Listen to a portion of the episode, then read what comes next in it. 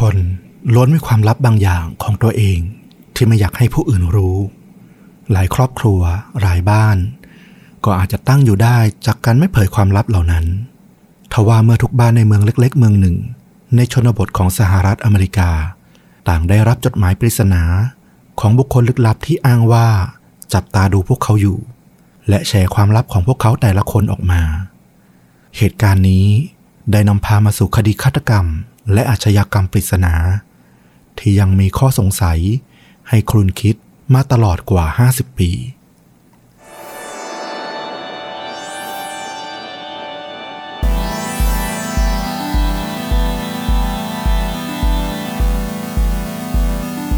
สวัสดีครับ สวัสดีครับค่าจริงยิ่งกว่าหนังพอดแคสต์จากช่องชนดูดะนะครับผมอยู่กับต้อมครับ แล้วก็ฟลุกครับ กับหนึ่งเรื่องราวฆาตกรรมนะครับพ ร้อมกับการแนะนำภาพยนตร์ที่มีเนื้อหาใกล้เคียงกับเรื่องที่เรากำลังจะถ่ายทอดนะครับ วันนี้นี่ฟลุกมาแนวไหนสไตล์ไหนเอ่ย เป็นคดีปริศนาลึกลับที่ทิ้งค้างเติ่งมาหลายสิบปีละ แล้วพอดี มันมีรายการโทรทัศน์ รายการแนวสืบสวน รายการหนึ่งเขาเพิ่งไปทำการพิสูจน์กันอีกรอบล่าสุดเลย เมื่อวันที่ 25 สิงหาคมที่ผ่านมานี่เอง แล้วมันก็ดูน่าสนใจมากก็เลยเดี๋ยวเอามาเล่าเล่ากันดู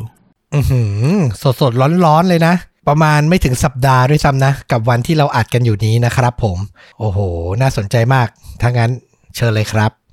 วันนี้เราจะไปกันที่เมืองเล็กๆ แห่งหนึ่งในสหรัฐอเมริกา เมืองนี้มีชื่อว่า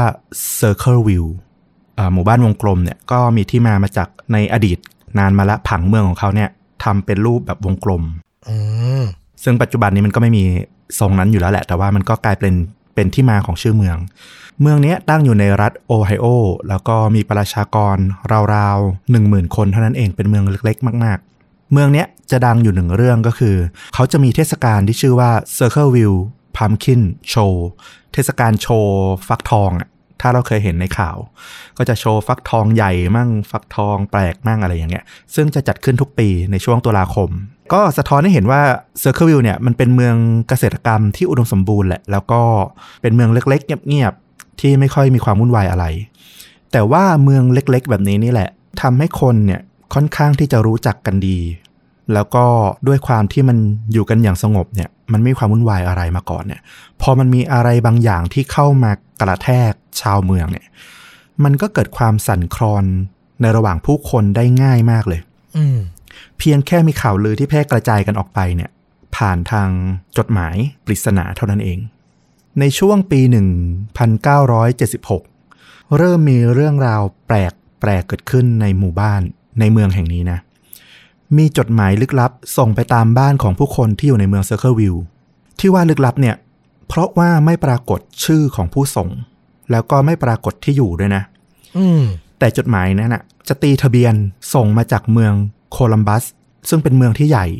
อยู่ขึ้นไปทางเหนือของเซอร์เคิลวิวเนี่ยประมาณ 30 กิโลเมตร ก็เทียบประมาณกรุงเทพไปรังสิตอะนะ ซึ่งลายมือของผู้ส่งนั้นน่ะก็จะจงใจเขียนให้เป็นตัวเหลี่ยมๆแข็งๆ นึกถึงแบบเด็กฝรั่งเวลาหัดเขียนตัวพิมพ์ใหญ่อะอารมณ์ประมาณนั้นอย่างนั้น ซึ่งก็จะจับลายมือได้ยากว่าเป็นของใครกันแน่ และก็จดหมายเหล่านี้เนี่ยมักจะลงท้ายด้วยชื่อผู้ส่งว่า Circleville Writer หรือนักเขียนแห่ง Circleville อืม แต่ส่งมาจากอีกเมืองหนึ่ง ใช่ แต่ใช้ชื่อว่าแบบเป็นนักเขียนแห่ง Circleville ใช่ ถูกต้อง เออ น่าสงสัย ข้อความในจดหมายเนี่ยมักจะพูดถึงข้อมูลส่วนตัวของผู้ที่จะได้รับ ราวกับจะบอกว่าพวกเขาทั้งหลายในเมืองเซอร์เคิลวิลเนี่ย ต่างถูกจับตามองอยู่ตลอดเวลานะ เพราะว่า ข้อมูลในจดหมายเนี่ยมักจะเกี่ยวข้องเป็นเรื่องส่วนตัวของผู้ที่ได้รับเสมอ แล้วก็ตลอดช่วงเวลาที่เกิดคดีนี้ขึ้นมาเนี่ยมีการส่งจดหมายไปถึงชาวเมืองเซอร์เคิลวิลเนี่ยนับพันฉบับเลยทีเดียว โอ้โห โดยผู้ที่ได้รับจดหมายเป็นคนแรกเนี่ย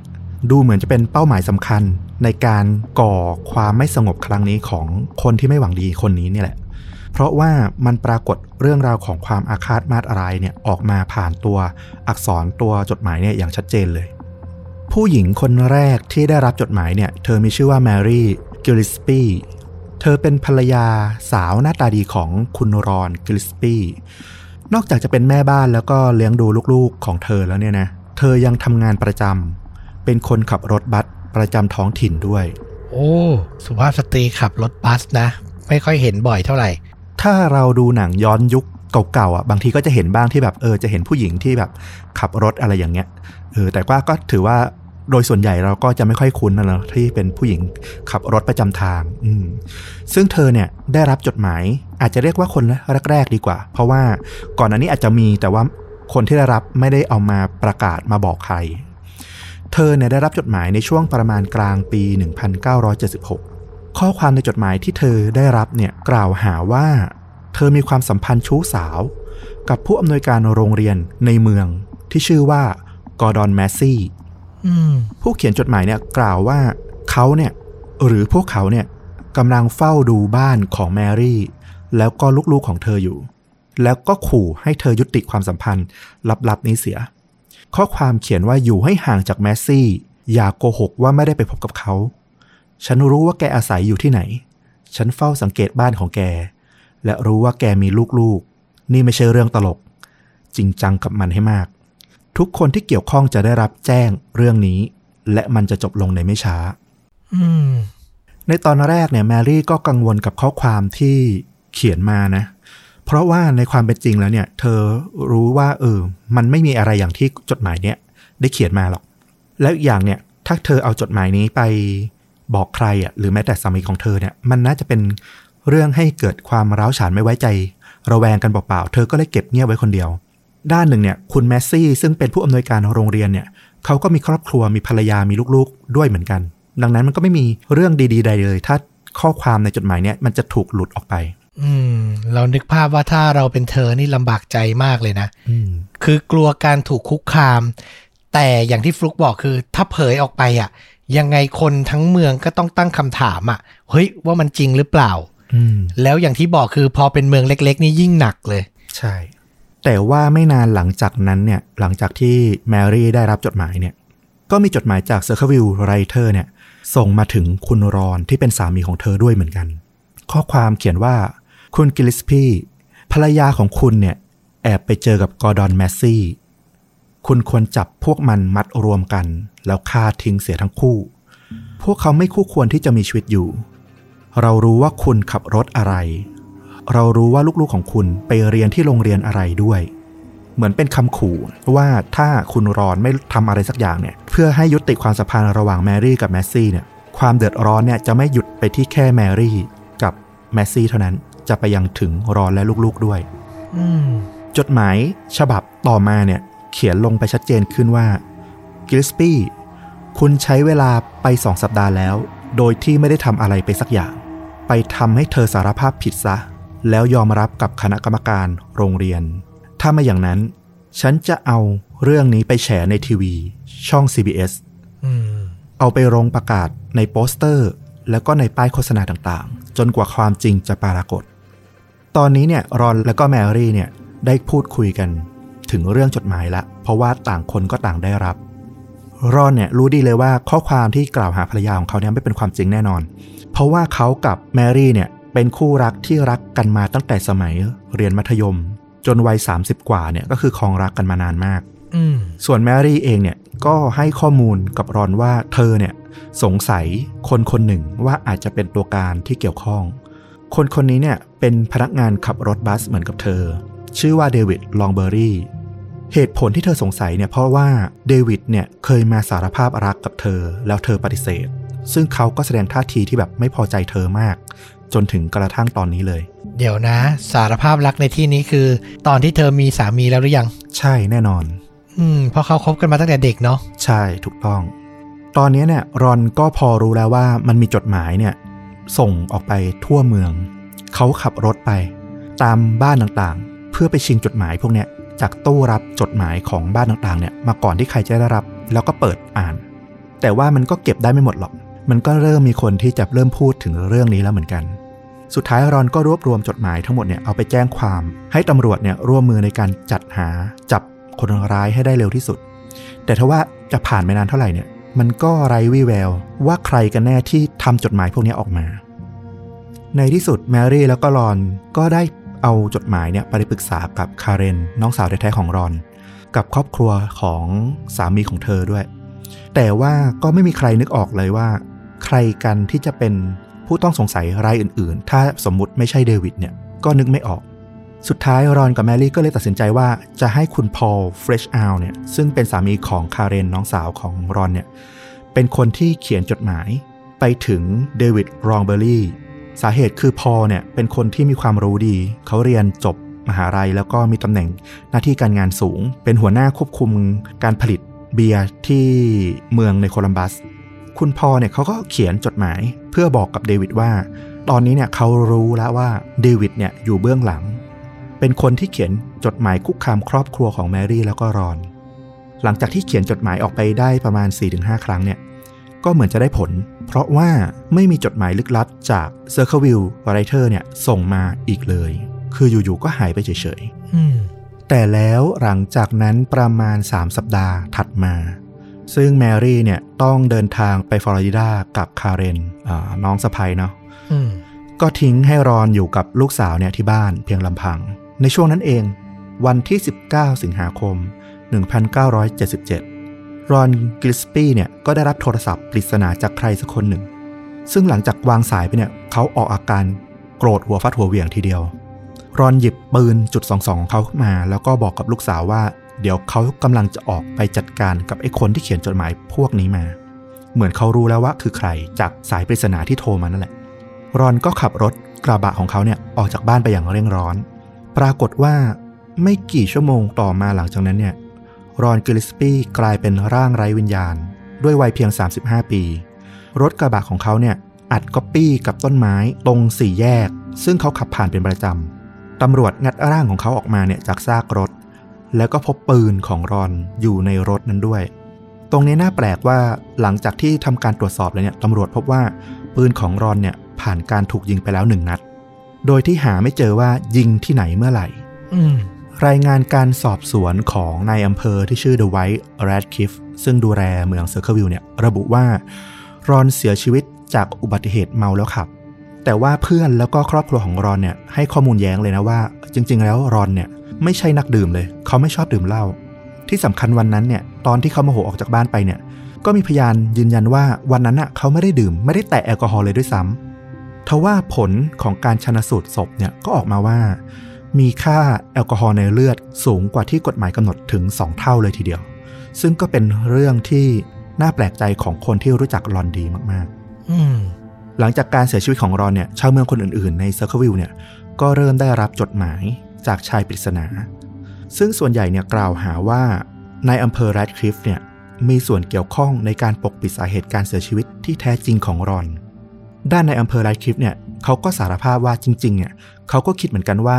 การตายของรอนเนี่ยมันน่าจะเป็นความไม่ชอบมาพากลอะไรบางอย่าง อาจจะเป็นการฆาตกรรมก็ได้ เพราะว่ามันมีเรื่องของจดหมายเรื่องของโทรศัพท์ปริศนาเนี่ยเข้ามาเกี่ยวข้องโดยตลอด แต่ว่าหลังจากที่เขาเชิญผู้ต้องสงสัยที่เขาสามารถพอจะสาวไปถึงเนี่ยซึ่งเราเดาว่าน่าจะหมายถึงคุณเดวิดที่เป็นพนักงานขับรถ หรืออาจจะเป็นคุณแมสซี่ที่เป็นผู้อำนวยการโรงเรียนเนี่ยเอามาสอบสวน ในอำเภอรัดคลิฟเขาก็บอกว่า ผู้ต้องสงสัย ที่ถูกเชิญมาสอบสวนเนี่ยผ่านการตรวจเครื่องจับเท็จเนี่ยได้อย่างหมดจด คือทุกคนดูบริสุทธิ์หมด ก็ไม่สามารถจับพิรุธใครได้ แล้วก็ต้องยืนยันไปตามผลหลักฐานของค่าแอลกอฮอล์ในเลือด ให้สรุปว่าเป็นอุบัติเหตุในที่สุดนั่นเอง เอาจริง ๆ มันก็ดูมีความเป็นไปได้สูงที่จะเป็นอุบัติเหตุจริง ๆ แหละนะ ถ้าฟังมาถึงตรงเนี้ยอืมเออ ก็เข้าใจได้ ซึ่งหลังจากเรื่องราวทั้งหมดผ่านไปก็นานพอสมควรเนี่ย ปรากฏว่าแมรี่กิลลิสปี้เนี่ย สาวหม้ายในตอนนี้แหละก็ได้ก่อความสัมพันธ์รักกับกอร์ดอนแมสซี่ขึ้นจริงเฮ้ยๆแต่เธออ้างว่าเธอเริ่มคุยคุยๆกันจริง ๆ แล้วเนี่ย เริ่มรู้จักกันเนี่ย หลังจากที่มีคดีเรื่องจดหมายเกิดขึ้น แล้วก็หลังจากที่รอนได้เสียชีวิตไปแล้ว เธอยังยืนยันว่าข้อกล่าวหาในจดหมายนั้นนะไม่จริง อืมแล้วก็ยังมีจดหมายส่งมาหาชาวเมืองอยู่เรื่อยๆ โดยที่ก็ยังหาไม่เจอว่า Circleville Writer เนี่ยจริง ๆ คือใครกันแน่ ผ่านไปอีกนานเลย เดือนกุมภาพันธ์ 1983 หลังจากที่รอนเนี่ยเสียชีวิตไปแล้วประมาณ 6 ปีเนาะอืม Circleville Writer ก็ได้เปลี่ยนวิธีการจากที่ปกติส่งจดหมายไปให้ใครต่อใครมากมายเนี่ย เปลี่ยนมาทำเป็นป้าย ที่ปักตามข้างทาง รอบๆ เมืองเซอร์เคิลวิลเลย นึกถึงบ้านเราก็คงประมาณแบบวิ่งไปตามทางต่างจังหวัด แล้วก็จะเจอป้ายโฆษณา เป็นไม้ปักอยู่ตามข้างทางอารมณ์ประมาณนั้น ปิดทองฝังลูกนิมิต feeling นั้นเนาะอะไรแบบนั้น แต่อันเนี้ยข้อความอะโจมตีโดยตรงไปที่แมรี่แล้วก็ครอบครัวของเธอ ซึ่งป้ายเนี้ยมีข้อสังเกตว่ามักจะตั้งอยู่ตรงเส้นทางที่รถประจำทางที่แมรี่ขับเนี่ยต้องผ่าน ข้อความหลายอย่างเนี่ยรุนแรงมากถึงขนาดที่แมรี่รับไม่ได้เลย มันระบุว่ากอร์ดอนแมสซี่เนี่ยได้ข่มขืนลูกสาววัย 12 ปีของเธอ อืม ซึ่งด้วยความเป็นแม่ ด่าตัวเองเนี่ยอาจจะยังทนไหว แต่ด่าลูกเนี่ยรับไม่ได้ แล้วมันไม่เป็นความจริงด้วย วันที่ 7 กุมภาพันธ์ 1983 แมรี่ไปเจอข้อความป้ายนี้เข้า เธอจอดรถทันที แล้วก็รีบลงไปรื้อถอนป้ายนั้นออก ระหว่างที่เธอฉีกป้ายออกเนี่ยเธอต้องแปลกใจมาก เพราะว่าด้านหลังของป้ายเนี่ยมันมีกล่องกระดาษแข็ง แล้วก็เชือกหลุดห้อยออกมา เธอเอากล่องเนี่ยกลับขึ้นมาบนรถบัสของเธอ แล้วก็เปิดออกดูว่ามันคืออะไร เธอต้องตกใจมาก เพราะว่าในนั้นน่ะมีปืนพกจุดสองห้าอยู่กระบอกหนึ่ง ส่วนเชือกที่เธอเห็นเนี่ยมันถูกมัดเป็นนกลไกกับดักไว้ หากใครถอนป้ายออกเนี่ยก็จะต้องถูกยิงทันที โชคดีที่แมรี่เนี่ยรอดมาได้อย่างหวุดหวิดเพราะว่ากลไกมันไม่ทำงาน หมายถึงว่าถ้าไปถอนมันกลไกก็จะทำให้ปืนกระบอกนั้นลั่นใช่ไหม ถูกต้อง อืมตรงนี้เนี่ยน่าสงสัยมากว่า ใครกันที่วางแผนการบ้าบอแล้วก็โหดร้ายทั้งหมดนี้มาตำรวจเนี่ยก็ได้หลักฐานเป็นปืนสั้นที่อยู่ในกล่องเนี่ยที่ทำเป็นกับดักเนี่ย ก็เอาไปตรวจหาทะเบียนของปืน แล้วก็พบว่าตัวปืนเนี่ยผ่านการพยายามขีดฆ่าเลขทะเบียนบนตัวปืนออก แต่ว่าทางแล็บของตำรวจเนี่ยก็สามารถกู้คืนได้ แล้วในที่สุดก็ระบุได้ว่าปืนเนี้ย เป็นปืนที่จดทะเบียนในชื่อของพอลเฟรชอัลสามีของคาเรน หรือน้องเขยของรอนนั่นเองอืมพอเนี่ยให้การกับตำรวจว่าปืนของเขาเนี่ยหายไปสักพักละแต่เขาไม่ได้แจ้งลงบันทึกประจำวันไว้ เพราะว่าไม่แน่ใจว่าตัวเองลืมวางหายไว้ที่ไหนหรือเปล่า ซึ่งตำรวจเนี่ยก็ไม่ค่อยปักใจเชื่อนะ แล้ววันที่ 25 กุมภาพันธ์เนี่ย พอก็ถูกร้องขอให้ลองเขียนข้อความ เพื่อเปรียบเทียบลายมือของเขากับลายมือของ Circleville Writer ซึ่งจริงๆเนี่ยต้องยอมรับกันในปัจจุบันว่า การทดสอบของพอในวันนั้นน่ะมันไม่ได้ถูกหลักวิชาการได้มาตรฐานอะไรนัก เพราะว่าเขาถูกขอร้องให้เขียน เรียนแบบตามตัวอักษรที่ Circle View Writer เขียน แทนที่จะได้เขียนตามลายมือปกติของเขาเอง อืม เพราะจริง ๆ ในสมัยนี้เท่าที่เห็นเรื่องสืบสวนอะการวิเคราะห์ลายมือนี่แบบไปแบบละเอียดมากนะ ผู้เชี่ยวชาญนี่คือแบบดูวิธีการตวัดการอะไรเงี้ยเคยเคยอ่านเรื่องพวกนี้อยู่แบบเออ แต่วันนั้นมันคงยังไม่ได้ advance ขนาดนั้นเนาะก็ 1,980 กว่าเนาะอืมหลังจากที่นายอำเภอแรดคลิฟเนี่ย ได้พิสูจน์ลายมือเสร็จเนี่ยเขาก็ได้พาพอลเนี่ยกลับไปที่บ้าน เพื่อไปดูว่าเขาได้เก็บปืนสั้นที่บอกว่าหายเนี่ยไว้ที่ไหน และพอกลับมาที่โรงพักเนี่ย พอลก็ถูกนายอำเภอแรดคลิฟเนี่ยตั้งข้อหาพยายามฆ่าแมรี่กิลลิสปีทันที 24 ตุลาคม 1983 ในการพิจารณาคดีของเขาเนี่ยผู้เชี่ยวชาญลายมือที่ถูกเบิกความมาก็ได้สาบานต่อศาลแล้วก็ระบุว่าพอเนี่ยน่าจะเป็น Circleville Writer ตัวจริง จากหลักฐานจดหมายที่พอเขียนเรียนแบบเทียบกับข้อความบนป้าย แล้วก็เทียบกับข้อความของ Circleville Writer อืมซึ่งน่าแปลกเหมือนกันที่นักพิสูจน์ลายมือของทางฝั่งพอที่เขาหามา ก็ยอมรับกับศาลเหมือนกันว่า พอน่าจะเป็นคนเขียน เออ อย่างนี้ลำบากเลย คือเห็นพ้องกับทางฝั่งโจทย์แล้วก็อายการ อืม อันเนี้ยลำบากละ และเจ้านายของพอเนี่ยก็ให้การว่าวันที่แมรี่พบกับดักที่จะถูกลอบฆ่าเนี่ย ตัวพอก็ไม่ได้มาทำงานในวันนั้นด้วย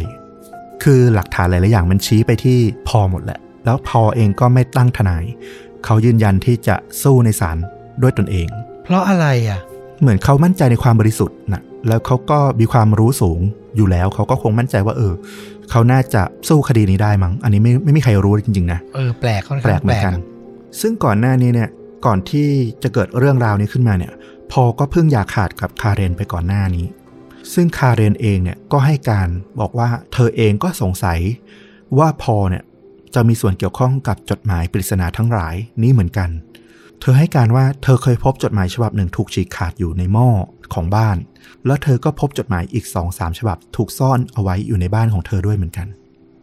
อีกด้านเนี่ยเป็นข้อมูลที่มาหักล้างมาช่วยทางพอนะ ก็ต้องลองฟังทั้งสองฝั่ง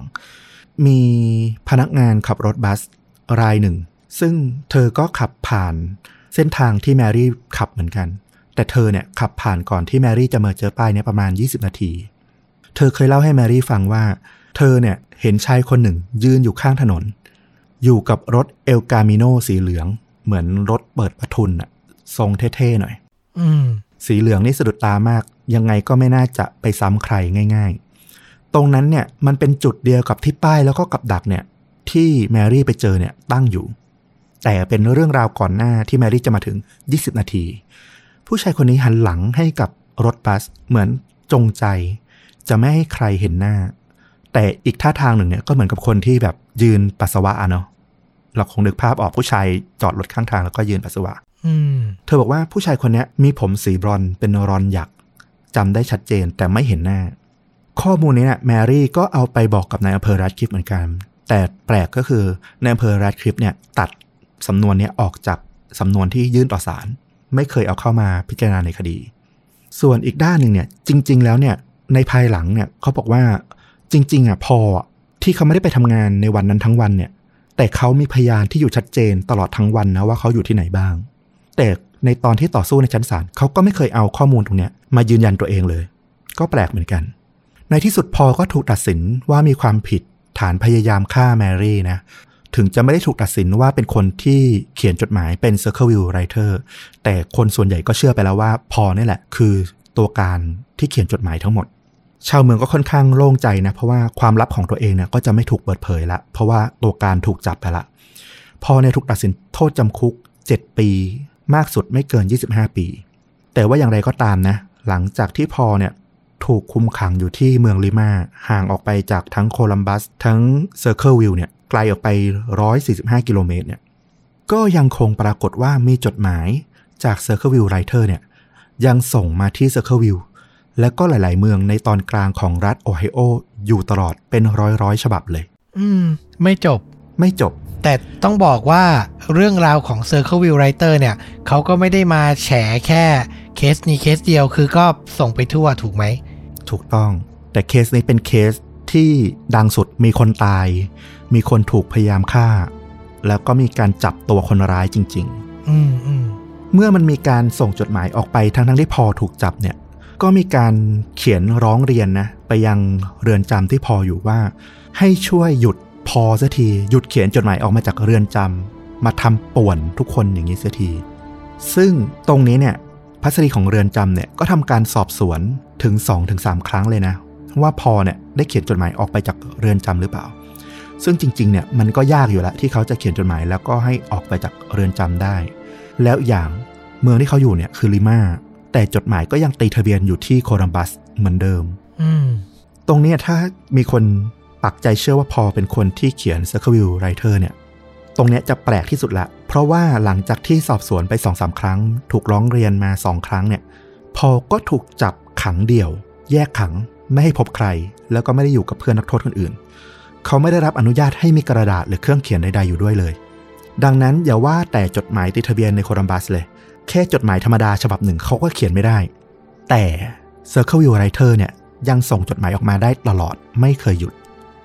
แล้วข้อความในจดหมายเนี่ยก็ยิ่งทวีความรุนแรงของข้อกล่าวหามากขึ้นด้วย ในฉบับหนึ่งเนี่ย Circleville Writer ได้เขียนกล่าวหาพนักงานอายการที่พิจารณาคดีของพอด้วย ว่าอายการคนนี้เคยฆ่าหญิงตั้งครรภ์ข้อความเนี่ยหลังๆ จะรุนแรงประมาณนี้เลย เป็นข้อกล่าวหาที่ร้ายแรงมาก ในปีที่ 7 ที่พอติดคุกเนี่ยเขาก็มีสิทธิ์ที่จะยื่นขอทันบน เนื่องจากเป็นนักโทษตัวอย่างมีความประพฤติดี เขาก็ทำการขอทันบนตามสิทธินะ แล้วก็คาดหวังว่าเขาน่าจะได้รับการปล่อยตัวไปรับทันบนไปอยู่นอกคุกทว่าไอ้เพราะเรื่องไอ้จดหมาย Circle Writer เนี่ยที่มันไม่เคยหยุดเนี่ย แล้วก็ยังถูกส่งเป็นวงกว้างทุกคนเดือดร้อนเนี่ยทำให้การพิจารณาคดีทันบนของเขาเนี่ยถูกปฏิเสธ แล้วหลังจากนั้นไม่นานเนี่ยหลังจากที่พอทราบผลแล้วว่าการยื่น อุทธรณ์ขอทันบนเขาเนี่ยถูกปฏิเสธเนี่ยก็มีจดหมายจาก Circleville Writer เนี่ย ส่งมาหาพอในคุกด้วยซ้ำอืมมันเขียนมาบอกพอว่า ตอนนี้แกจะได้เชื่อสักทีว่าแกจะไม่ได้ออกจากที่นั่นหรอก ฉันเตือนแกแล้วเมื่อสองปีก่อน เมื่อใดที่พวกเราทำมัน เมื่อใดที่พวกเราจัดฉากมันขึ้นเนี่ย มันก็จะต้องเกิดขึ้น แกไม่ได้ฟังที่ฉันเตือนเลยเหรอ ไม่มีใครอยากให้แกออกจากคุกหรอก ไม่มี ดูเหมือนข้อความมันจะจงใจสื่อสารกับตัวพอโดยตรงเนี่ย ตรงเนี้ยคงมีแค่พอเท่านั้นแหละที่เรารู้ว่าเมื่อสองปีก่อนอะเขาได้รับคำเตือนจากใครหรือจากทางไหนอืมแล้วก็ตัว Circle Writer เนี่ยเหมือนจะเขียนจงใจไกลๆ ที่จะบอกว่าระบบยุติธรรมเนี่ย มันไม่ทำให้นายบริสุทธิ์ได้หรอกประมาณนั้นนะหลังจากนั้นประมาณ 3 ปี พอก็ได้รับการปล่อยตัวจากคุกในที่สุดนะ ในเดือนพฤษภาคมปี 1994 หลังจากที่ติดคุกไปยาวนานถึง 10 ปีอืมซึ่งเขาก็ยังยืนยันในความบริสุทธิ์ของตัวเองมาโดยตลอดนะ เขาก็ยังเรียกร้องที่จะให้ FBI เนี่ยกลับมารื้อคดีของเขา กลับมารื้อคดีของรอน กลับมารื้อคดีของ Circle Writer สงสัยนิดนึงว่าจดหมายจาก Circle View Writer อะส่งไปถึงเขาในคุกอะเขาเอาอันเนี้ยเป็นหลักฐานไม่ได้เหรือว่าเอ้ยนี่ไงฉันไม่ได้เป็นคนทำอย่างเงี้ย คือแม้แต่ตอนที่เขาอยู่ในคุกและถูกขังเดียวอะจดหมายก็ยังมีการส่ง แล้วทางเจ้าหน้าที่ก็ยังเชื่อว่าเป็นพอที่ส่ง ดังนั้นเขาก็คงคิดว่าจดหมายที่พอได้รับ ก็คงเป็นพอเขียนถึงตัวเองเพื่อให้ตัวเองหลุดอยู่ดีอะนึกออกไหมอืมคือหลักฐานมันชัดว่าเขาเขียนไม่ได้ แต่ยังเชื่อว่าจดหมายนั้นมาจากเขาแล้วมันก็จบแล้วแหละ เหมือนที่ Circle Writer เขียนมานั่นแหละว่า ไม่มีใครอยากให้แกออกจากคุกหรอกไม่มี เหมือนถูกตัดสินไปแล้ว คนเชื่อไปแล้วอะนะอืม คราวนี้มันมีรายการชื่อดังเลย Unsolved Mystery บางคนน่าจะเคยได้ยิน รายการเนี้ยมันจะเล่าถึงพวกคดีแปลกๆ คดีที่ปิดไม่ลง แล้วก็เรื่องราวลึกลับต่างๆ ในปีที่ 7 ของรายการตอนที่ 204 เนี่ย ออกอากาศวันที่ 11 พฤศจิกายน 1994 ก็คือหลังจากที่พอเนี่ยได้ออกมาแล้วเนาะ รายการได้นำเสนอคดีลึกลับของ Circle View Writer เนี่ยแหละ โดยรายการได้บอกว่า ได้รับจดหมายจาก Circle View Writer ตัวจริงมาเหมือนกัน ตั้งแต่เดือนธันวาคมปี 1993 ตอนนั้นพอยังอยู่ในคุกนะ ในจดหมายเนี่ยเขียนเตือนรายการว่า ลืมเรื่องในเมือง Circle View ไปซะ อย่าทำอะไรที่ให้ร้ายในอำเภอแรดคิฟ ถ้าพวกแกมาที่โอไฮโอตรงเนี้ยมันใช้ผสมภาษาสเปน ซึ่งเราก็แปลไม่ออกเหมือนกัน แกเอลซิโกจะจ่าย งงเหมือนกัน เหมือนคำขู่ว่าถ้าไม่ทำแล้วจะได้เงินหรืออะไรประมาณเนี้ยเราก็ไม่แน่ใจเหมือนกันนะ เราดูจากต้นฉบับแล้วมันเขียนอย่างนี้จริงๆ ซึ่งก็แปลไม่ออก แล้วก็มีการลงท้ายในจดหมายนั้นว่า Circleville Writer โดยเมื่อรายการเนี่ยไม่หยุดก็ทำการถ่ายทำต่อ พยายามติดต่อขอสัมภาษณ์ทั้งนายอำเภอแรดคลิฟแล้วก็คุณแมรี่กิลลิสปีเนี่ยก็ถูกปฏิเสธหมด แต่ว่าในเนื้อหารายการที่ออกมาเนี่ยก็ยังมีการระบุว่า นายอำเภอแรดคลิฟเนี่ยเคยได้รับคำสารภาพจากพอลว่าเขาลงมือเขียนจดหมายเหล่านั้นจริง ๆ แต่แค่ราวๆ40-50ฉบับด้วยกัน ซึ่งอันนี้ก็ไม่มีข้อพิสูจน์นะ เป็นแค่สิ่งที่รายการเขาได้ข้อมูลแล้วก็เอามาเล่าอืมตัวตนของ Circle View Writer เนี่ย เรียกว่าเป็นปริศนาอย่างมาก เขาไปรู้ความลับส่วนตัวของชาวเมืองจำนวนมากขนาดนั้นได้ยังไง และที่สำคัญลองดูเคสพวกนี้นะ แล้วจะรู้สึกว่ามันประหลาดเหนือโลกไปหลายอย่างเหมือนกัน แมรี่เนี่ยถูก Circle View Writer เขียนกล่าวหาว่าเธอคบชู้กับผู้อำนวยการโรงเรียน ซึ่งภายหลังจากที่สามีของเธอตายเนี่ย เธอก็ได้คบกับแมซี่จริง ๆ คุณพอเนี่ยถูกบอกว่าเขาจะต้องติดคุกต่อไป ไม่ได้รับทันบนเมื่อ 2 ปีก่อน แล้วเขาก็ติดคุกต่อไปจริง ๆอายการคนหนึ่งที่พิจารณาคดีของพอชื่อโรเจอร์คลายจำได้ไหมมีจดหมายบอกว่าหนึ่งในอัยการเนี่ยเคยฆ่าสาวท้อง จำได้ คุณโรเจอร์ไคลน์เนี่ยถูกกล่าวหาว่ามีความสัมพันธ์ชู้สาวกับหญิงรายหนึ่ง ซึ่งเสียชีวิตไปแล้ว แล้วเขายังเป็นพ่อของลูกที่อยู่ในท้องของหญิงคนนั้นอีกด้วย อืมคือทุกเรื่องที่เขียนมามันเหมือนมีเค้าความจริงแบบซะอย่างนั้น ใช่ อีกเรื่องหนึ่ง ดร.เรย์แคร์โรล เป็นหมอชันสูตรพลิกศพของรอนกิลลิสปีเนี่ย เคยได้รับจดหมายแฉว่าเขาเนี่ยเป็นพวกเท่าหัวงู แล้วในปี 1993 เขาก็ถูกตั้งข้อหาอย่างเป็นทางการ ว่ากระทำความผิดมากถึง 12 กระทง ในอาชญากรรมทางเพศ ล่อลวงผู้เยาว์มีภาพลามกอนาจารแล้วก็อื่นๆอีกด้วย คือตรงหมดเลย ตามที่จดหมายของ c i r c l e View Writer คือตรงเนี้ยมันต้องรู้แล้วว่าคนที่เขียนจดหมายพวกนี้ออกมาเนี่ยมันต้องเป็นคนที่รู้เรื่องลึกๆ ด้านลับด้านมืดของคนแต่ละคนในเมืองเป็นอย่างดี หรือถ้าจะมองแบบผิดธรรมชาติเหนือธรรมชาติไปเลยก็คือ เหมือนเขามองเห็นอนาคตอะ ถ้าเราคิดว่าในตอนที่เขาเขียนคนเหล่านี้ยังคิดว่าตัวเองไม่ได้ทำอะนะอืมตอนเนี้ยมาถึงข้อสันนิษฐานแล้วว่า มีหลายทฤษฎีที่คิดว่าตัวจริงของ Circleville Writer เนี่ยคือใคร คนแรกเนี่ยเป็นตัวหลักอยู่ละ ก็คือคุณพอลเฟรชอัลแม้เขาจะยืนยันความบริสุทธิ์ของตัวเองจนกระทั่งเสียชีวิตเมื่อวันที่ 28 มิถุนายน 2012 นะตอนอายุ 70 ปี แล้วก็พยายามต่อสู้ให้ FBI รื้อคดีกลับมาตลอดเนี่ย แต่หลายคนก็ยังเชื่อว่าเขาเป็น Circleville Writer อย่างเช่นคาเรนซึ่งเป็นภรรยาของเขาเอง แล้วการที่พอลเนี่ยมีการศึกษาสูง เขาก็น่าจะฉลาดพอที่จะทำอะไรแบบนี้ได้ ทั้งตำแหน่งที่เป็นหัวหน้าควบคุมคุณภาพที่โรงงานผลิตเบียร์ในโคลัมบัสเนี่ยเขาก็น่าจะสามารถส่งจดหมายจากเมืองโคลัมบัสได้ตลอดเวลาเช่นกัน แถมกล่องกล่องกระดาษที่ถูกเอามาใช้ทำเป็นกับดักฆ่าแมรี่เนี่ยก็เป็นแบบที่พบได้ง่ายในโรงงานเบียร์ด้วย แต่มันก็ติดข้อสงสัยสำคัญนั่นแหละว่า หลังจากที่เขาติดคุกไปแล้ว ก็โดนขังเดี่ยวโดนยึดกระดาษปากกาทั้งหลายเนี่ยเขาจะเขียนจดหมายเหล่านั้นออกมาได้ยังไง อันเนี้ยไม่มีใครตอบได้เลย อื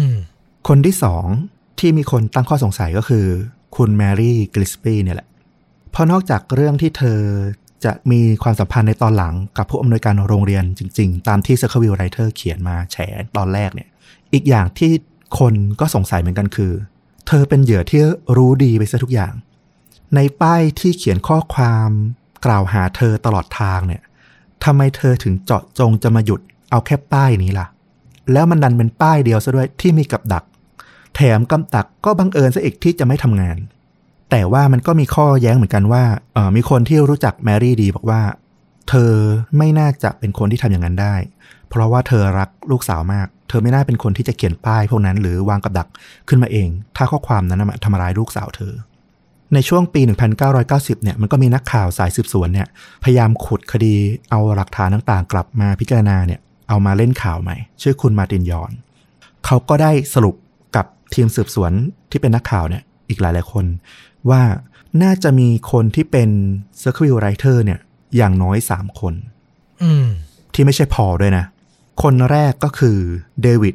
ลองเบอรี่พนักงานขับรถบัสที่เป็นเพื่อนร่วมงานของแมรี่เนาะเพราะว่าในปี 1999 ตอนหลังแล้วเนี่ย เขาก็ถูกคดีข่มขืนเด็กวัย 12 ปี ระหว่างที่ทำงานขับรถบัสเนี่ย แล้วสุดท้ายเขาก็ฆ่าตัวตายไป ที่สงสัยก็คือ เขาน่าจะเป็นคนที่มีความแค้นกับแมรี่อยู่แล้ว แล้วก็น่าจะเป็นคนที่สังเกตเห็นความสัมพันธ์ของแมรี่กับคุณแมซี่ได้มากกว่าคนอื่น คนที่สองเนี่ยคือคุณคาร์เรนเฟรชอัลภรรยาของพอลแล้วก็น้องสาวของรอน ต้องบอกว่าตอนที่ขึ้นศาลแล้วก็ให้การเป็นทางร้ายกับพอลเนี่ย สถานการณ์ตอนนั้นของคาร์เรนกับพอลเนี่ยไม่ดีเลย เพราะเขาเพิ่งหย่าร้างกันมา แล้วก็จบไม่สวยด้วย ในตอนนั้นเนี่ยคาเรนเนี่ยสูญเสียบ้านของเธอ เสียสิทธิ์การเลี้ยงดูลูกสาวของเธอ แล้วตอนเนี้ยเธอก็ต้องอาศัยอยู่ในรถพ่วงรถบ้านอะอืม ที่อยู่บนที่ดินของบ้านแมรี่อีกทีหนึ่งคือไม่เหลืออะไรเลย คือตรงเนี้ยมันมองได้ว่านอกจากเธอจะจงใจแก้แค้นพอเป็นการส่วนตัวแล้วเนี่ย อีกทางหนึ่ง ถ้าหากพอติดคุกขึ้นมาจริง ๆ เนี่ย สิ่งที่เธอเสียไปทั้งหมดเนี่ย เธอจะได้กลับมาหมดเลย ในฐานะสิทธิผู้ดูแลลูกของเธอ แล้วอีกทางหนึ่งเนี่ย จดหมายที่เธออ้างว่าเคยพบเห็นในบ้านเนี่ย ที่ทำให้ปักใจว่าพอเป็น Circleville Writer เนี่ย เธอไม่เคยเอามายืนยันในชั้นศาลได้ เพราะเธออ้างว่าเธอทิ้งไปหมดละ ซึ่งถ้าพิจารณาดีๆเนี่ย ในตอนนั้นน่ะ มันมีทั้งเรื่องราวของรอนของแมรี่ ซึ่งเป็นคนที่เธอรักและสนิทใกล้ชิดทั้งคู่ ทำไมเธอไม่เอาจดหมายพวกนั้นไปหาตำรวจตั้งแต่ต้นๆล่ะ แล้วอีกข้อหนึ่งก็คือ เธอเองเนี่ยเป็นคนที่สามารถเข้าถึงปืนของพอลได้มากที่สุดด้วย อืมนอกจากนี้เนี่ยยังมีข้อมูลอีกอย่างหนึ่งคือ ชายลึกลับที่อยู่ตรงรถ El Camino สีเหลือง ที่บอกว่ามีพนักงานขับรถบัสมองเห็นก่อนที่ตัวแมรี่จะมาเจอป้ายเนี่ยมีข้อมูลว่าชายคนหนึ่งที่คาร์เรนเฟรชอัลเนี่ยกำลังเดทด้วยในเวลานั้นเนี่ย มีรถประเภทนี้อยู่อืมข่าวลืออีกทางบอกว่า ญาติของเธออะก็เป็นคนที่มีรถประเภทนี้เหมือนกัน แต่ก็สุดท้ายเนี่ยมันไม่มีใครยืนยันได้ว่า บุคคลคนนั้นนะคือใครกันแน่ แต่ก็เป็นข้อสงสัยที่ทำให้คาเรนอะดูแบบน่าสงสัยมากๆขึ้นมาคนหนึ่ง ที่สำคัญในตอนที่รายการ Unsolved Mystery เนี่ยไปถ่ายทำที่เมืองของเธอเนี่ย เธอยังไปตามเฝ้าดูด้วยว่าใครกันบ้าง คนในเมืองคนไหนชาวเมืองคนไหนที่มาให้รายการสัมภาษณ์ แล้วเธอก็จะยืนจับจ้องอยู่ฝั่งถนนตรงข้ามของกองถ่ายตลอดเวลา คือดูน่าสงสัยมากเหมือนกัน คนที่สามคนนี้ไม่เคยถูกกล่าวถึงเลย แต่ว่าถ้าใครฟังเรื่องราวมาตลอดเนี่ย ก็น่าจะมีตะหงิดตะหงิดรู้สึกสงสัยอยู่ นั่นก็คือครอบครัวของกอร์ดอนแมสซี่ ผู้อำนวยการโรงเรียน เขามีลูกชายชื่อวิลเลียมแมสซี่ ก็เป็นเป้าหนึ่งที่น่าสงสัยว่าจะเป็น Circleville Writer เพราะว่าเขาอาจจะรู้ความสัมพันธ์ของพ่อของเขากับตัวแมรี่ แล้วก็อยากยุติความสัมพันธ์นี้ซะ เลยเป็นคนเขียนจดหมายขู่ต่างๆออกมา ที่ไปสงสัยตัววิลเลียมแมสซี่มากกว่าที่จะเป็นตัวภรรยา เพราะว่าจดหมายบางฉบับของ c i r c l e v i l l Writer เนี่ยมีการลงนามด้วยตัว W ตัวเดียวบ้างเหมือนกันทำให้บางคนเนี่ยสงสัยว่าอาจจะเป็นวิลเลียมแมสซี่บุตรชายของกอร์ดอนหรือเปล่าอืมซึ่งทั้ง 3 คนเนี่ยก็เป็นข้อสันนิษฐานของเออนักข่าวสายสืบที่มาทำคดีย้อนหลังเอานะ แต่ที่เราก็สงสัยขึ้นมาอีกคนหนึ่งเหมือนกันก็คือ ในอำเภอแรดคลิฟเพราะบทบาทของเขาในคดีเนี่ยมันส่งผลต่อการตัดสินคดีทั้งเรื่องการตายปริศนาของรอนเอง แล้วก็การทำสำนวนเอาผิดพอเนี่ยที่บางสำนวนที่เป็นประโยชน์ต่อพอเนี่ยเขาตัดทิ้งไปเฉยๆเนี่ยอย่างชัดเจน เขายังเป็นคนที่ดูแลเมืองเซอร์ควิลอีกต่างหากทำให้เขาน่าจะรู้จักคนในเมืองเป็นอย่างดี แล้วก็ไม่แปลกด้วยที่เขาจะมีข้อมูลประวัติอาชญากรรม หรือคดีต่างๆ ของคนในเมือง แถมตอนที่รายการ i s o l Mystery เนี่ยจะทำรายการนี้ขึ้นมาแล้วได้รับจดหมายขู่จาก c i r c l e v i l l Writer เนี่ย ในจดหมายก็เขียนไปตรงๆเลยว่าอย่าไปยุ่งกับในอำเภอแรดคลิฟมันก็ดูน่าสงสัยว่า เขามีความสำคัญอะไรยังไง อืม แต่ถ้ามองในแง่แบบดูหนังฆาตกรรมมาเยอะ ก็ไม่น่าจะแบบเจาะจงชื่อตัวเองในจดหมายขนาดนั้น ถ้าเป็นคนทำจริง อืม ใช่ อันเนี้ย น่าสนใจ หรือที่มันน่าเป็นไปได้ถ้าดูหนังมาเยอะ มันไม่มี Circle View Writer แค่คนเดียวหรอก มันมีหลายหลายๆคน และอาจจะไม่ได้ร่วมมือกัน เพียงแต่คนที่เขียนคนแรกๆแล้วเกิดปรากฏการณ์ขึ้นมาเนี่ย มันไปจุด ให้ด้านมืดในใจของคนชาวเมือง Circle View เนี่ยอยากเอามาแฉ เอาเรื่องราวที่ตัวเองรู้อะอยากออกมาเขียนมาทำร้ายคนอื่น ผ่านตัว Circle View Writer ซึ่งเป็นคนปริศนา ร่วมสถานการณ์กันไป อาจจะมี Circle View Writer เป็น10เป็นร้อยคนเลยก็ได้ มันก็เดาไม่ได้ แต่เรื่องลายมือเรื่องอะไรด้วยปะคือก็คิดประมาณนั้นเหมือนกันแต่แบบ เออ มันแบบมีเรื่องของลายมือที่ติดอยู่ อืม ซึ่งอย่างที่บอกว่าลายมือของ Circle View Writer เนี่ย มันเขียนแบบจงใจประดิษฐ์ ให้เหมือนแบบเป็นตัวเหลี่ยมๆเป็นตัวหนังสือแบบไม่สวยเหมือนเด็กเขียนเพื่อลบลายมือดั้งเดิมของตัวเอง ซึ่งตรงนี้เนี่ยที่มาถึงตรงปัจจุบัน รายการ 48 hours ซึ่งเป็นรายการแนวสืบสวนสอบสวนเนี่ยเขาก็ไปจับคดีนี้เนี่ยขึ้นมา รายการนี้เนี่ยออกทางช่อง CBS เพิ่งออกอากาศไปเมื่อวันที่ 25 สิงหาคมอย่างที่เราบอกไปตอนแรก เขาก็เชิญผู้เชี่ยวชาญในปัจจุบันหลาย ๆ คนเนี่ยลองมาตรวจสอบคดีนี้อีกรอบหนึ่ง หนึ่งในนั้นเนี่ยก็คือแมรี่เอเลนโอทูเธอเนี่ยเป็นนักทำโปรไฟล์อาชญากรของ FBI เธอก็ทำการวิเคราะห์บุคลิก แล้วก็โปรไฟล์ของตัวผู้ร้าย ที่น่าจะเป็นคนเขียน c i r c l e View Writer เนี่ยออกมา เธอบอกว่าคนที่เขียนข้อความเหล่านี้เนี่ย มีความมั่นใจยิงทะนงในตัวเองสูง เชื่อว่าตัวเองเนี่ยจะไม่สามารถถูกจับได้ และไม่มีใครสงสัยว่าเป็นเขาแน่นอน ตัวผู้เขียนเนี่ยระบุเพศยาก เพราะว่าหนึ่งจดหมายเนี่ยมันไม่ค่อยระบุความเป็นเพศอยู่ละมันแทนตัวเองเป็นไอตลอด และตัวผู้เขียนเนี่ยก็พยายามหลอกลวง แล้วก็พยายามหลีกเลี่ยงให้หลงทางอยู่ตลอด เธอตั้งข้อสังเกตว่ามันมีจดหมายฉบับแรกที่ตัว Circle View Writer เนี่ยมีการอิงตัวเองว่าเขาเป็นแฟนของผู้หญิงคนหนึ่ง ซึ่งเธอก็ดูวิเคราะห์โปรไฟล์ที่ผ่านมาเนี่ย เธอก็เลยคิดว่าคนคนนี้จริงๆอะเป็นคนที่หลอกลวงชอบทำให้คนอื่นหลงทาง เป็นจอมบงการ ดังนั้นถ้าเขียนว่าตัวเองเป็นผู้ชายอะจริง ๆ แล้วเขาน่าจะเป็นผู้หญิงมากกว่าหรือเปล่าอืมนอกจากนี้เนี่ย ดูจากตัวข้อความการใช้ไวยากรณ์หรืออะไรต่างๆ เนี่ย คุณแมรี่เอเลโอทูเนี่ยก็ระบุว่าคนเนี้ยไม่น่าจะเป็นคนที่มีการศึกษาสูง เพราะคุณภาพของการเขียนเรียบเรียงประโยคและวิธีการประกอบคำต่างๆ เนี่ย มันดูประหลาด ซึ่งถ้าฟังจากโปรไฟล์ตรงนี้มาทั้งหมดเนี่ย มันไม่น่าจะใช่พอล คุณแมรี่เอเลโอทูเนี่ยค่อนข้างปักไปทางว่าพอลเฟรชอัลเนี่ยไม่ใช่ คนร้ายในคดีนี้ตามที่ที่ได้ถูกตัดสินจำคุกไป แต่ว่าอีกด้านหนึ่งทางรายการเนี่ยเขาก็ไปเชิญ ผู้เชี่ยวชาญด้านเอกสารนิติเวชชื่อเบเวอรี่อีสซึ่งเป็นนักพิสูจน์ลายมือเนี่ยตามหลักการยุคสมัยใหม่เลยเนี่ยมาลองตรวจสอบเอกสารอีกรอบหนึ่ง ใช้เอกสารจดหมายของ Circleville Writer เนี่ย 49 ฉบับ หลังจากทำการวิเคราะห์ลายเส้น วิธีเอกลักษณ์ของตัวอักษรบางตัวตัวเลขบางตัวแล้วเนี่ย คุณเบเวอรี่อีสเนี่ยสาบานเลยว่ามั่นใจแน่นอนว่าจดหมายทั้งหมดเนี่ยเขียนมาจากคนคนเดียวกัน นั่นคือ p r o f e s s o n ซึ่งก็มีข้อมูลอีกทางหนึ่งเหมือนกันบอกว่า มีเจ้าหน้าที่สอบสวนเนี่ยไปพบลายนิ้วมือนะของ Paul Fresh Out เนี่ยอยู่บนจดหมายประมาณ 12 ฉบับ ที่ประทับตาไปรษณีย์โคลัมบัส ในขณะที่เขาเนี่ยยังถูกจำคุกอยู่ ก็เป็นเรื่องที่มันแปลกเป็นไปไม่ได้ แต่มันก็ให้น้ำหนัก ออกมาทั้งสองทางว่า สรุปแล้วเนี่ย Paul Fresh Out เนี่ยเขาคืออาชญากรอัจฉริยะ หรือจริง ๆ เขาแค่ถูกใส่ร้ายอย่างแยบยลกันแน่ แต่เขาก็ไม่อยู่แล้ว และเขาก็ชดใช้โทษไปแล้ว มีสองแนวก็คือ Circle View Writer เนี่ยเป็นสัญลักษณ์ที่ทำให้คนมาสาดโคลนใส่กัน คืออาจจะไม่มีตัวจริงเลยก็ได้อืมแต่ผู้เชี่ยวชาญอีกคนนึงก็บอกว่า ไอคนนั้นน่ะถูกแล้ว แต่ก็ต้องมาคิดกันอีกว่า แล้วเขาส่งจดหมาย มาได้ตลอดเวลาแม้จะอยู่ในคุกได้ยังไง ใช่ อือหือซับซ้อนซ่อนเงื่อน แล้วก็คงเป็นคดีที่แบบเชิญชวนให้ผู้รักผู้ชอบในคดีสืบสวนสอบสวนทั้งหลายเนาะลองคิดลองจินตนาการต่อไปว่ามันน่าจะเป็นทางไหน เพราะว่าในทางคดีจริง ๆ แล้วเนี่ย คดีนี้ที่เมืองเซอร์เคิลวิลเนี่ยมันปิดลงไปตั้งแต่ตอนจับพอลเฟรชอัลตั้งแต่ตอนปี 1980 กว่าไปละอืมคดีปิดไปนานละ แต่แค่ทิ้งเงื่อนงำหลาย ๆ อย่างที่มันน่าสงสัยมาก ๆ และหาคำตอบไม่ได้ออกมา อยู่จนถึงปัจจุบัน ปิดไปแล้วแต่ก็ยังมีการถูกรังควานมาโดยตลอดเหมือนปิดไม่จริงอะ่ะ อืม แล้ว Circle Writer เนี่ย ก็ยุติหายไป หลังจากที่คุณพอลเฟรชอาเนี่ยได้ออกจากคุกในปี 1994 ฉบับสุดท้ายน่าจะเป็นที่ส่งไปที่รายการ Unsolved Mystery นั่นแหละ อืมอืม น่าสนใจ น่าสนใจ มีหลายทฤษฎีให้ถกกัน คือจะบอกว่าเป็นคดีที่ไขไม่ได้เลยก็ไม่ใช่ มันเหมือนจะมีบทสรุปของมันไปแล้ว แต่บทสรุปนั้นนะมันมีความน่าสงสัยในหลายจุดแค่นั้นเอง อืม อันนี้ก็สามารถถกเถียงกันได้ต่อไป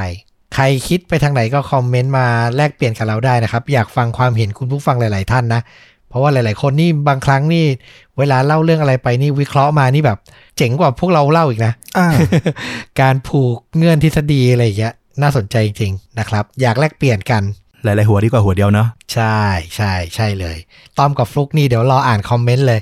มาได้ทุกทางเลยนะครับผม แล้วภาพยนตร์น่ะอ่าภาพยนตร์เนี่ย เราเพิ่งไปดูซีรีส์มาอันหนึ่งเป็นซีรีส์ที่เข้าชิงเอมมี่พรามของปีล่าสุดหลายรางวัลเลยของช่อง HBO ในบ้านเราก็ดูผ่านได้ทางแอป HBO Go เนาะอืมเป็นซีรีส์ที่ทำออกมาได้ดีมาก ๆ เลยนะ อยากแนะนำให้ไปชม ชื่อ Mare of Easttown แสดงโดยคุณเคทวินสเลตไททานิกของเรานี่เองอ๋อคุ้นๆอยู่นะ ว่าความวิจารณ์ดีมากแบบเธอเล่นดีมาก เธอเล่นเป็นอารมณ์แบบเจ้าหน้าที่ในอำเภอตำรวจอะไรประมาณนี้ปะใช่ เธอเป็นตำรวจที่แบบสนิทกับชาวบ้านทุกคนน่ะเนื้ออารมณ์ออกไหมเป็นคนที่เกิดที่โตในเมืองเนี้ยเคยเป็นฮีโร่ของเมือง ตอนที่ยังเป็นวัยรุ่น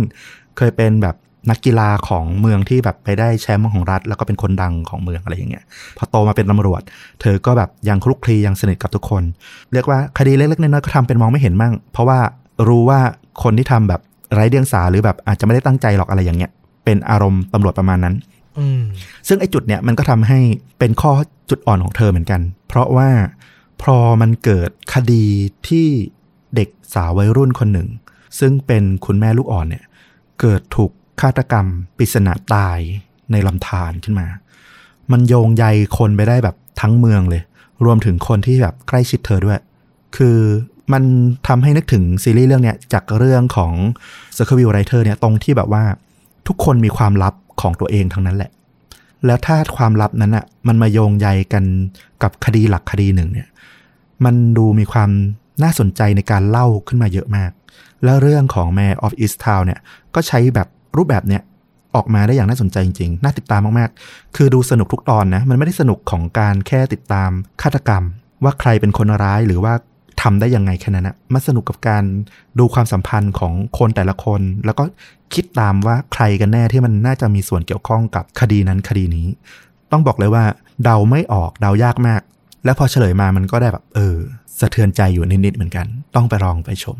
เซตติ้งเป็นเมืองเล็ก ๆ ทุกคนรู้จักกันหมด แต่ในขณะเดียวกันก็มีแง่มุมมืดที่ไม่อยากให้คนอื่นรู้ประมาณนั้น อืมใช่เออน่าสนใจแล้วระดับเคทวินสเลตนะ หลังๆมาเธอก็สลัดภาพความสวยแบบโรสทิ้ง แล้วก็เป็นนักแสดงขายฝีมือเต็มตัวนะ อืม ถูกต้อง ไว้ใจได้ไว้ใจได้นะครับ ก็ใครสนใจก็ปักตัวอย่างของซีรีส์เรื่องนี้ไว้ที่ top comment ใน YouTube เหมือนเดิมนะครับผมไปรับชมกันได้ แล้วถูกใจก็ไปหาชม เต็มๆกันได้ที่แอป HBO Go เอาล่ะ นี่ก็คือฆาตจริงยิ่งกว่าหนังสมบูรณ์ไปแล้วนะครับสำหรับ episode นี้ ฝากติดตามเหมือนเดิมทุกช่องทาง Facebook YouTube b l o g d i t Spotify และ Apple Podcast นะครับ กลับมาพบกับต้อมกับฟุกได้ใหม่ในตอนต่อๆไป วันนี้ลาไปก่อน สวัสดีครับ สวัสดีครับ